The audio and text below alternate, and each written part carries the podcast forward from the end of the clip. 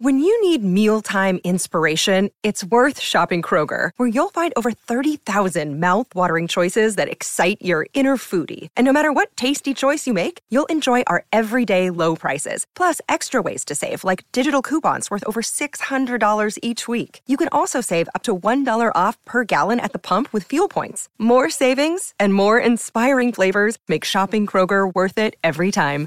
Kroger, fresh for everyone. Fuel restrictions apply. This episode is brought to you by Shopify. Whether you're selling a little or a lot, Shopify helps you do your thing, however you cha-ching. From the launch your online shop stage, all the way to the we just hit a million orders stage. No matter what stage you're in, Shopify's there to help you grow. Sign up for a $1 per month trial period at shopify.com slash special offer, all lowercase. That's shopify.com slash special offer.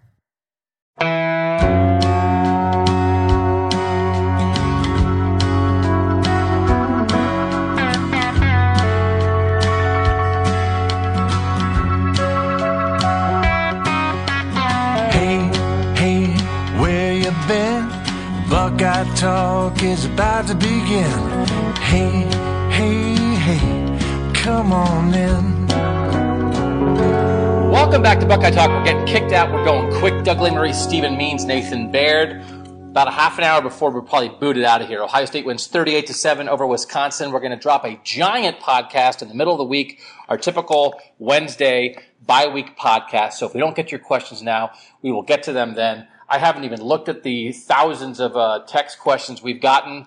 So let me start with this. Um, we have a bunch of videos on our YouTube channel you guys can watch too. Nathan, how impressed were you by that?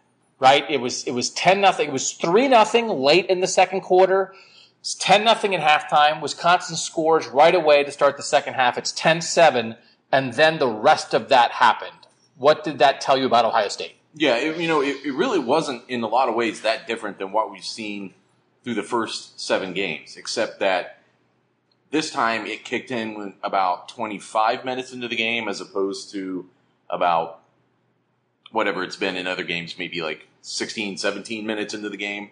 Um, you know, we knew Wisconsin was going to be the toughest, um, most physical team that they'd played so far. Um, potentially, uh, you probably say the most talented team that they've played so far. Actually, I don't think it's potential. I think that's they were, and so it was really just it took Ohio State a little bit longer to make some of the adjustments that they usually make. But the end result was really what we've seen all season long. Um, they were just the more talented team in so many ways that they overwhelmed an opponent. Stephen, the weather was, I think, the complicating factor today. We wrote about it beforehand. We talked about it. I think we all, to some degree, adjusted our expectations for this game on this. I had been calling it a 21 point game for three weeks. Then before kickoff, with as, as rainy as it was, uh, to my tech subscribers, I said I would be a little nervous about laying the 14. I would not run out and do that. I did not think Ohio State was going to lose. Um, how, how much did you think that was a concern going into this, and how do you think Ohio State handled it? I think it was a concern in the passing game, and that was shown early on. It, I think the first like eight or like it took them like halfway through the, the first quarter for them to even attempt to pass. They really made it a point that they were going to get the run game going with J.K. Dobbins and with Justin Fields running the ball. I don't think anybody you know suffered more from the weather than Justin Fields' stats, just because like we talked about in one of the videos, like there were some drop balls out there that it's, it's 12 for 22, but it easily could have been like 18 for 22 or even, you know, 16 for 22 had some of those balls not been dropped and you can kind of blame the weather for those situations. So if anybody was affected by it, it was just the ability to like connect on passes, like not because of decision making, just because guys couldn't hold on to the football. So yeah. If Gene Smith is listening to this, I'm eating your jelly beans. Um, this is a good question. Now I actually got to the questions from the 412. Which number two had the better game? Both were so dominant on their sides of the ball, it was hard to single out another top performer. Who were the next best contributors on offense and defense? I did catch a little, a nice little moment, sort of guys crossing each other. Chase Young was at the podium first, and then J.K. Dobbins came after him. And as Chase was leaving and J.K. was coming in, they kind of did a little thing, gave a little hug. What are they talking about? So like uh, Patrick Murphy from two four seven took a picture of like J.K. Dobbins and Chase Young talking after the, during the Northwestern game when all the stars were out, and uh, it went viral. And Chase saw it, and like he like jabbed at J.K. J.K. saw that, and J.K. jabbed back at him, and so now like we people got to ask him about it, and you know they just kind of joked around with each other about it. But it all stemmed from this picture. that Why I- did it go viral? Well, I, I don't. I mean, because like because Chase is famous, and so when Chase tweets things, they go viral. Well, it was also like it. It was just kind of one of those like meet cute moments. Yeah, kind yeah, of yeah. It situation. was like, I find you like, somebody fi- who yeah. looks at you the way J.K. looks at Chase. Chase right. Young. Yeah. So Aw. yeah, it was kind of like a. It was kind of like a Doug Lamery, Yeah. Joel Klatt. yeah, that's a good way to put it. I knew I set myself up for that. Um, so who had the better game? Which number two had the better game? Chase I, Young. I'd say Chase. Chase. I mean, it's like we have a lot of questions. We're not going to get to all, all 130, but our answer to every question is Chase Young. Just, I mean, just like for what J.K. Dobbins did today was great, but like outside of the first game of the season, he's been doing this exact thing every single game. Now Chase has been doing what he's been doing, but Chase set a record today and was one sack away from breaking that record and the single season sack record in the same game. So, Well, and also what Chase Young does is not nearly as dependent on the things other people on this team do as what J.K. Dobbins does and what Justin Fields does and what Chris Olave does. As impressive as all those things are, um, Young stands out. Yes, I know, Seth. I, Oh, right. Young Young stands out on his own more than I think anyone on this roster. And I had that conversation. You can go read the story at cleveland.com. I walked out with Chase Young out of the locker room. We were walking down the steps. And I said, like, make your case for any defensive player. I'm not asking you specifically. I'm saying, like, what, what to tell voters why a defensive player should be in the Heisman Trophy discussion. And he made that point. He said, if you're a great quarterback, you might have great receivers and a great offensive line who are helping you, like, with your stats and making you look great. And he said, when you're a defensive player, all you have is your technique. You know, that there is nothing that another defensive player for Ohio State can do to really help Chase Young. Now, Chase Young can help other people. Chase Young can draw double teams and let other people get free. But there really isn't anything that Ohio State's defense is going to do to say, wow, that was a great, you know, if Jeff Okudah and Damon Arnette and Shaun Wade have tight coverage, that's going to help a little bit. But Chase is kind of doing his thing being Chase. You know, Jonathan Taylor's a good player. He had no holes. He couldn't run. J.K. Dobbins is a good player. He had some holes. He could run. So I think there is a point there. Also, that reminds me, Wisconsin's a fraud. I don't want to hear it. I, I'm so tired of it. And it, it makes me say, it makes me say mean things about Wisconsin. And I don't want to have to be mean about Wisconsin. I do. But let's not pretend there's something that they're not. And this is, I gave everybody nationally crap about it last year when they had Wisconsin as a playoff team in the preseason. And when people with this start by Wisconsin this year against a nothing schedule, against Michigan and State and Michigan, who have nothing going offensively, and their defense looks great. And when people are talking there, even though Ohio State has to stand up there and say, oh, we did that against the number one de that is not the number one defense in the country. There is nothing about that defense that is the number one defense in the country other than random stats halfway through a season. and stats that are not. I don't know where you can get these kind of college football stats Unsoph- anywhere, but like yeah, unsophisticated stats, stats that don't take into the the relative strength of the opponents you're playing. I think what stats and a, a lot of athletes tend to have a problem with, like when you put numbers into things like this. Numbers do not lie. Yes, those are Wisconsin's defensive numbers, but they also don't always tell the full story because there's no context to those numbers. So when you say, "Oh, they're holding teams to six points per game," that's impressive. Yes, as a college football team and Power Five conference to be doing that, and then you go, "Oh, well, they've played." Da da da da da da da da da and like you go, oh, well, that's why they're doing it because they're playing those teams. So you gotta watch. This is why you gotta watch games. Watch games. Cole Kevin, Kevin Durant. Watch the games. So it's fine. I don't mean to be an Ohio State homer, but it's just like, I mean, the idea of like whatever this was. Again, the Illinois game showed what Wisconsin was. I know, you know, yes, it was surprising that Illinois won as a 30 point underdog, but it also showed what Wisconsin was. Now, I also tweeted during the game that the way Wisconsin started the second half, I don't know that there's another team in the Big Ten that would start the second half in Ohio Stadium like that. It's a 10 point game. Ohio State's getting ready to try to pull away, and Wisconsin gets a stop. I don't know if they got a hand on the punt, but at least they forced Chrisman maybe to kick it off the side of his foot, or they did get a hand on it. They got a They short got- punt. There was a hand on They it. They got a hand on it. They got like a 15 yard punt, and then they went right in with like a crazy touchdown pass by Jack Coan. So like credit to Wisconsin for that. I think a lot of teams would not have done that in that situation. But but to beat Ohio State, you have to do that like five more times. Yeah. Because Ohio State answered that with four touchdown drives. That was the thing. Yeah, we- we sat down. We're sitting in the interview room waiting for uh, Justin Fields. It took a little bit longer to come out. I think probably because he was getting some treatment or or something. And um, I turned to, to Joey Kaufman because I'm looking at the box score. I turned to Joey Kaufman from the dispatch. I said, "Hey, remember when this game was ten to seven? Because it was almost like instantaneous that this went from ten to seven to thirty eight to seven. It felt like it was. It did not." By the by, again, just a very common occurrence this season for Ohio State. Within a matter of minutes, what looked like it could be a very tight game became a foregone conclusion. because they go score, stop, score, turnover, score. Like that's what they do. Again, it's not explosive in one play, but it's pressure, pressure, pressure on both sides of the ball. And, and exactly that. A game that is close can turn into a blowout in 10 minutes. Um, are the Bucks just really good from the 804? Or was Wisconsin overhyped and didn't play anyone except to confuse Michigan? So it's both. well, and one thing I want to get rid of is we're not going to talk anymore about did they not play anybody, whatever. Like that's like mumbo jumbo dingleberry talk. Like it's fine early in the year and we take part of it because we're dingleberries, but like we're eight games in. They're playing in a Power Five conference. They just beat a top 15 team. Indiana and Cincinnati look pretty decent. Michigan's like, Indiana just won today at Nebraska. so like we're gonna relax. Like we're not gonna in, like. There's no reason to indulge that stuff. The the only reason to indulge that is when you believe that the perception they haven't played anybody would potentially hold them back. Well, again, and it's you- not going to happen. But again, that's why you have to have a more sophisticated look at a a record than just by what the record is. Like it has to be. You have to look at the scores. You have to look at performance. You have to look at you know, for instance, you know, Minnesota eight and zero or seven and zero, whatever they're going to be at the end of the day. Probably eight and zero because who do they play today? Who? Yes, they, Who? I don't remember who they played. Who you asking about? Minnesota. I don't know. Um, Are they off today? I can't remember. They may be off. But anyway, both under, both Ohio State and Minnesota are undefeated, but one is clearly a very different kind of undefeated than the other one. True fact.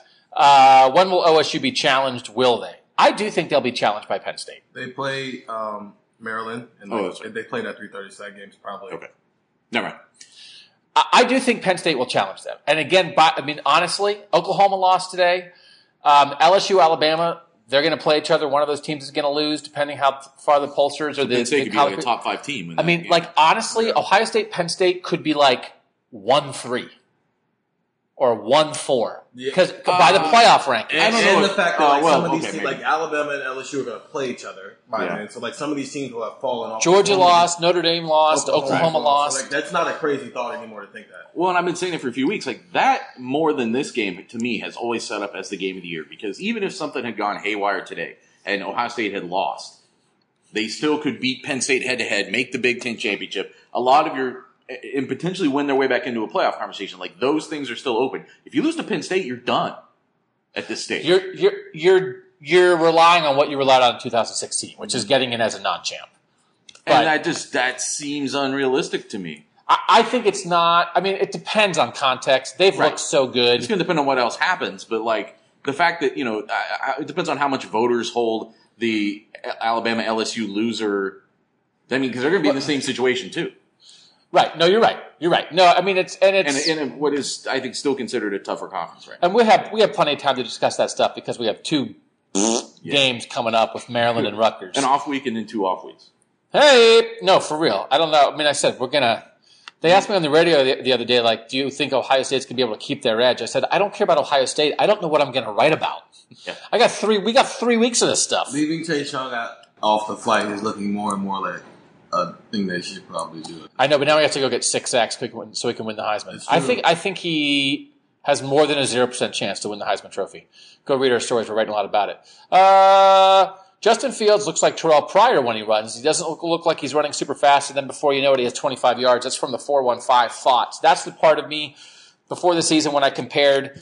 I always said he was a mix of Pryor, Barrett, and Braxton. I think he's got a, no one is as shifty as Braxton. He's got a little of that. Nobody's as powerful like raw power as JT with your big butt and your big thighs and like what Big Ten tacklers always said trying to tackle him was like trying to tackle a fullback. I don't think they would say that about Justin Fields, but that Pryor long strider thing, you eat up ground. I think he doesn't quite do it like prior, Pryor looked like a gazelle to me. Like he just was so smooth.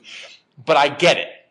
And I think you're right. And I think that's part of, again, we've talked a lot about they run Justin Fields when they need to run him, and they needed him on a couple runs today, and you saw what was up. 3-3-0, how good is this team? Unreal. Will this win be looked at as positively, as positive nationally, uh, as compared if they were both undefeated? I know Joel and Gus were all in during the broadcast, but what are your thoughts? Yeah, I, I just, nobody, and I think Ohio State, the reason we get so many questions about this is that Ohio State fans during the Tressel era were got a reflex to this because there was so much. The Big Ten was so down as Ohio State was was stomping everybody in the Jim Tressel era, and it's it's rebounded to a large degree uh, in the last couple years. And we know Urban Meyer raising the level of recruiting helped raise the level around the league. James Franklin's done a good job. Mark Dantonio's getting it done. Um, Paul Chryst at Wisconsin. There's just there's good teams here. That is not what you have to be worrying about. Like, and, and again, if there are uh, lingering AP voters who think that, they're stupid and ignore them. The committee is going to be, is going to tell you the story. And we think, and we talked about it on the video, we can talk about it quickly here. We think the committee, which they're going to vote after the bye week. So this weekend, then next weekend of college football, before the first playoff rankings on November 5th, Ohio State won't play again. But, but why do we think the committee is going to like them?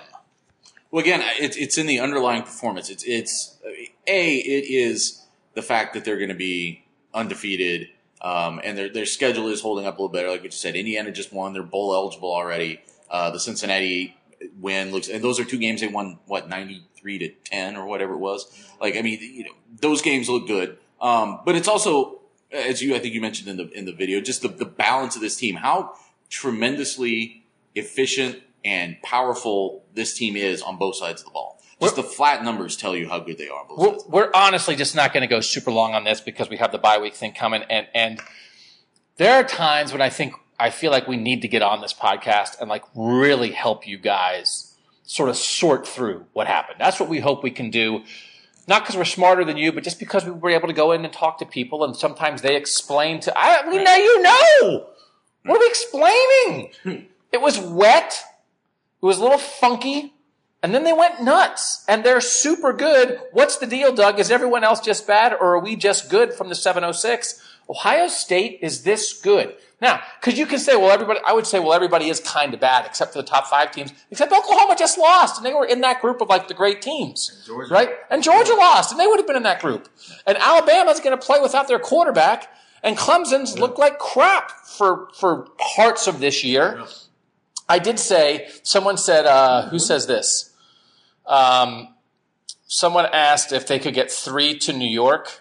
I can't find the. Uh, no. And I said, no. I put it on Jerry Emig. I told Jerry Emig this. Well, the Buckeyes send one, two, or three guys to New York from the 614. Jerry Emig, the SID, and the SIDs are sort of the leaders of those like pushes sometimes, yeah. the campaigns. They're not going to do a campaign.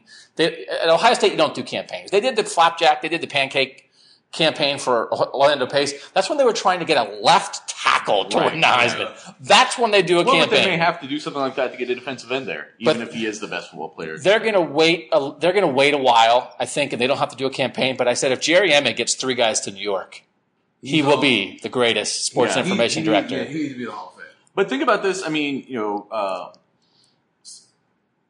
Oklahoma loses today. Yep. So that's one Heisman campaign that gets dinged. Tua is he's not out. He's not out. He's not out, but it, it, it's it's compromised. Tua's injury that compromises his candidacy. Um, what was the third one that we were? Joe Burrow about? and Tua have to play each other. Yeah, so that I mean, you know, well, Tua may may play that game. We'll see, but you know, it, that could potentially compromise the third candidacy. I mean, some of these the, the quarterbacks that would be the natural candidates and have been leading candidates are kind of starting to get if not picked off, then at least dinged a little bit here. And now you get a moment like what Chase Young had today, where the whole country was watching that game um, while he was just going crazy and devouring an entire offense by himself. I think he had a moment today. I think it was one of those like eye-opening afternoons. I think the Big Ten already knew, and and college football insiders really knew. But I think now there's going to be kind of a buzz among just the country now about the kind of season this guy's having. When JJ Watt and LeBron James start tweeting about you, people start paying attention. No, that's true. And among the 870 media voters who are the Heisman voters, plus all the former Heisman winners, so it's about 930 voters, and that is not the 870 most invested, most well-informed college football writers. No, no, no. So you've got Some to of get. them have essentially probably already voted. You've got. I mean, it's uh, After voters. Can, uh, basically, like the part in like uh, Game of Thrones at the end when when the guy was like, uh, "Why don't we uh, just let everybody vote?" Spoiler Yeah. alert. No. and and the guy said like, uh, and and you thought like, oh, like Game of Thrones is like starting democracy, Right. and then like everyone paused and they laughed and said like, what else do we do? Let our horses vote? And it's like, to be fair, I mean, voters, come on. I mean, like, Yeah. so like, I Well, mean, I and we have plenty again, I say about that as a voter. Do you want to know my Heisman Trophy process? I mean, it's like. I like kind of do. I feel like at some point, not today, because like I don't think about it for 13 weeks. It's like after everything's done, like on the last day, it's like I sit down and go like, huh, all right, well, who should win the Heisman? And so like you read and you watch, but it's like, and, and, and it's like- all of this, all of this is a fallacy because everyone says like, oh, leading Heisman candidate, and oh, they act like it's an actual race when I don't. I mean, I haven't given my actual Heisman vote like one thought. Why would I? I don't. I'm not sitting here right now saying like, you know, if I had to vote today, I'd go Joe Burrow, Chase Young, Tua. No, I'm not doing that. I, I, I'll do it when it's time to vote. Well, it's like, did you see the thing going around? Somebody, uh, a guy had had put down what fifty bucks or something on On Burrow. Joe Burrow to win the Heisman at like Two hundred to one. I two hundred to one odds. So he was potentially going to win ten thousand, and then the book was trying to buy him out of the bet, and it Yeah. got up to like four thousand. And I was like, "You've got to take that money. Got it. You take that four grand and walk because Joe Burrow's about to play some of the best defenses in the country. You don't know if somebody could get hurt. There's it's just too much season at stake. I would absolutely have Take sold out of that. and. And I did say, if it comes down to it, if it's an Ohio State guy against Joe Burrow, and I'm just joking, everyone loves Joe Burrow. Like, I think Ohio State's campaign campaign could be like, should you vote for Ohio State's best player or the guy who could start at Ohio State? Chase Young for Heisman. That'd be cold blooded. I would do it if I was the SID, but that's not how Ohio State rolls. Uh, was stunned to see how often Chase was in one-on-one situations. What was Wisconsin thinking? That's from the 310. Stephen's putting this in this story. Chase was explaining that his last sack, he was actually supposed to be lined up like at a five technique spot, sort of over the tackle. And on his own, uh, he decided to go super wide, wide of the tight end. And he forced the tight end to block him. Because here's the thing. If the defensive end decides to line up outside the tight end, then the tackle can't block him. Now, I guess the tackle, the tackle ended up blocking down and helping double team the defensive tackle instead of blocking out and helping double team Chase on the edge. But Chase was so wide, a tackle wasn't really going to get help on that anyway because he was going wide of the tackle. The tack, I mean, wide of the tight end. And the running back stepped up into the gap where Chase was supposed to be lined up behind the tackle. So that running back stepped up and there was nobody there. So Chase, so it's like everyone, that's the play that everybody criticized. What's Wisconsin doing trying to block Chase with the tight end? They weren't. Chase forced them to block him with the tight end by changing on his own the alignment in that play. He went out to what they call a nine technique spot. That is so wide. Now, if they run a draw there or something, there's a giant gap because you're so wide. But if you aren't, you don't have a great get off. He had a great get off that snap. If you're not super fast, and if you're not super, you don't have a great bend on the edge, you can't get into the quarterback. You're going to run three yards back behind him. But because you're Chase Young, you can take a risk and go that wide. I don't know if he would do that on third or fourth down in the national championship game because it's risky. In that situation, he knew he could take the risk. So sometimes what you see, it's like, what happened there? It's because Chase Young not only is like super athletic, like the dude knows what he's doing on the football field, and he forced Wisconsin, Wisconsin into bad matchups. I mean, here's the thing. Like, I, I don't know. At some point, there is going to be a team that has a good whatever tackle, maybe two of them, and can do something against him one on one, maybe. But right now, there's too many opportunities. There's too many matchups where you've got a guy who could go play not tomorrow because he just played a game today, but he could go play for an NFL team next Sunday. I think. I agree with that, but to what you were just talking about, that's not like necessarily the tackle's fault. That's not even really No, no, no. But I'm saying, I, but but that's Yeah, what, I, what I'm saying is that's on a quarterback knowing, like, and recognizing, oh, wait, he he looks out of place. There's Yeah. no way he's supposed to be lined up right there. And pre-snap, he notices that and go and whatever that check Make an adjustment. Yeah, Yeah, make that yeah. adjustment. Yeah. Obviously, Coan. But it's, I think it's also something you're not even thinking to no, look you're for. not. Which is like where like guys like Tua or Trevor, these guys where like, these are NFL quarterbacks are going to know. Perhaps, yeah, yeah. yeah. So that like to, you're you're right, 100. percent There hasn't been a left tackle who's been able to handle him, but also in that situation where you have a defensive end who's trying to outsmart the quarterback, the quarterback can't let that happen. I also definitely think one of his sacks was on a double team tackle and guard. He spun off the double team. and Yeah, yeah, sacked. yeah. There's Yeah. the what you're talking about. Where So, it's just, look, I- I There- thought- there, are things happening that I don't really blame the other team. Like I Yeah. don't know what else you can do. You're trying to stop him. You know how great he is, and you just can't. correct. I just don't think like in that scenario where you already have to deal with that, you can't add another unnecessary step of like now he's outsmarting you.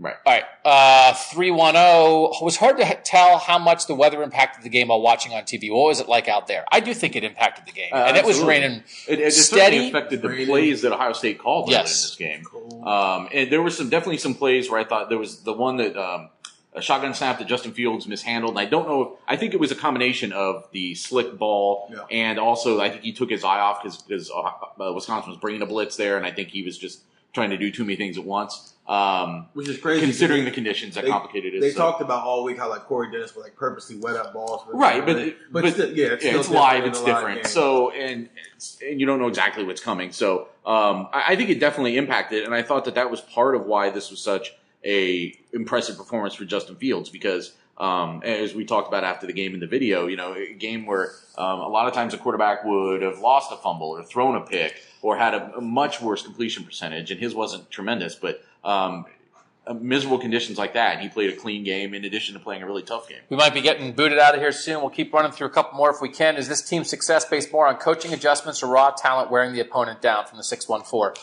Um, there's a lot of raw talent. Like Yes. Chase Young has been developed by Larry Johnson. There's a lot. Chase Young would be good anywhere. Jeff Okudah would be good anywhere. I do think the coaching staff has really helped Justin Fields um, in bringing out the best of Justin Fields. Um, but I think, and someone was asking me post game, did I think do I think they'd be in this spot with Urban? I do. And they said, do you think they'd be in this spot with Greg Schiano as a defensive coordinator? I said, no, but I don't think there's a world where Greg Schiano would have been the defensive coordinator here this year. If Urban would have stayed, he would have had to make a change because it was bad enough last year. So it's like credit to all the coaching, but there's an inherent thing with this team where the two losses the last two years, and why did it take two losses instead of one? Um, have created a situation where they are focused and they are driven. And you would have thought, well, maybe the Iowa loss would have done it to the extent where the Purdue loss wouldn't have happened. But the defense was bad enough, and there were other things going on in that Purdue loss. So it's like they adjusted the technical things by fixing the defense, which they were going to do no matter what. And I think emotionally, they're they are where they need to be. And again, it's not taking away from Ryan Day, but any coach, any good coach was going to have this team loaded for bear because, and again, I picked him to go nine and three because I thought there would just be like technical things, like a young quarterback, a young coach, good opponents. And we thought some But- of these teams were going to be better than they are. Too. but not emotionally. Like emotionally, these guys are Chase Young doesn't want to go through his college football career never having made the playoff. That is real for these guys, and I think it's the thing that's sort of lying underneath all of this. But I would say great job to the coaching, but I think it's talent first. Why was Ryan Day so timid with his play calling in the first quarter from the 8-1-3? Did you think it was timid? I just thought it was prudent. I mean, i- i- you have a really, really tough pass rush that you're facing. And on top of that, you have really crappy conditions that you're in. I know Wisconsin was throwing the ball early on, but it wasn't like they were doing seven step drops and cranking it downfield. I mean, they did some slants, some short passes. Um, so I, I didn't really think of it at the time as anything like cowardly. I thought it was just this is the prudent thing because you know you know you trust your defense enough. You know you trust Drue Chrisman enough that at some point you were going to be able to get your offense a short field. You were going to have to drive 85 yards of just a rushing game. Or you knew that the conditions were going to clear up at some point or hope that they would, and you could start incorporating the pass more, which is what they did. Not football related, but is it sufficient sufficient to get a pet to name after Chase Young? Or do I need to commit to having a child for that purpose from the oh? 210? I'd start with the pet because he plays like an animal. But like, if you're gonna name your child, I like the name Chase. I don't think you should have a baby just to name it after an Ohio Yeah, State yeah, football yeah, player. that's a bit. Yeah. Because you know, what if he doesn't want to play football? Because then you, it's like, I Yeah. think you after a football player, and you don't even want to play the sport. Is this the best Ohio State team you've covered? Uh, I from can- the five five nine. Let me answer that I- first. Nathan can say yes. I can say yes. Um, I think we are. I mean, the the way the 2014 team played in the playoff, they didn't play that way the whole year. They had the early loss, but like if you st- if you can evaluate the 2014 team without the early loss, um, which was for understandable reasons, I think they're in that conversation. I always say the 2005 team, which is so supremely talented, had two really tough losses that year. The 2006 team played great. The 2016 team, the 2006 team was a wire to wire number one, and that was an era where like they, they weren't doing this offensively, but not as many teams were doing this offensively, and they had a dominating defense. And when you think about um, the guys they put out there, when you're talking about Troy Smith as a veteran, and then young defensive guys like James Laurinaitis and Malcolm Jenkins, and and they were the receivers they still were playing that year with Ted Ginn and Anthony Gonzalez. Um, they were really good. Uh, Those receivers were better. Um, Chris Olave had a really really good game today. I still don't think this team does not have a. Maybe Olave is getting there. I mean, it's, just, it's not it's not a criticism. It's like you start nitpicking. But if the question is the best team ever that I've ever covered, they're certainly in the conversation. Uh, the 15 team was the most talented, but they didn't play that way. They didn't play that way because the coaching, um, and maybe because of something emotional. That whole year, they didn't look like it. I, I think this team is absolutely in that conversation. And again, it's not a surprise when you think about that 2017 recruiting class, third year guys, number two class in the country. This is what you expected them to do if you felt like they could handle losing their coach, and they certainly have handled that. The feeling of relief that settles in during a blowout after the tension of a big game is almost nar- almost a narcotic. I am not a healthy Ohio State fan, and I own that, but not unhealthy enough to try and eat an entire large Chicago-style pizza. Okay. From the five one, you don't want to know how long of a conversation we had in the pregame about the Giordano's Pizza Challenge that is coming up, and um, we're going to have to we're going to have to cut it off there. I think um, we're going to do it this week. We think. We're trying to figure out the logistics of whether we record the whole podcast at Giordano's. Do we get a pizza and bring it to our office? Do we do a large chunk of the of the podcast in another place and then just do a little bit at Giordano's? Do we Uh, have to rent the stretcher that we're going to take Stephen out on, or will someone just loan us one? I mean, there's a, there's a lot to consider. I did uh, text Giordano's to ask if it's normal um, to be able to eat a whole large pizza, and Giordano's said no. They said three to four sittings. Yeah, we're getting one sitting. All right, that's it. Thanks to you guys for listening. We'll be back midweek. See you on Wednesday. For Stephen and Nathan, I'm Doug, and that was Buckeye Talk.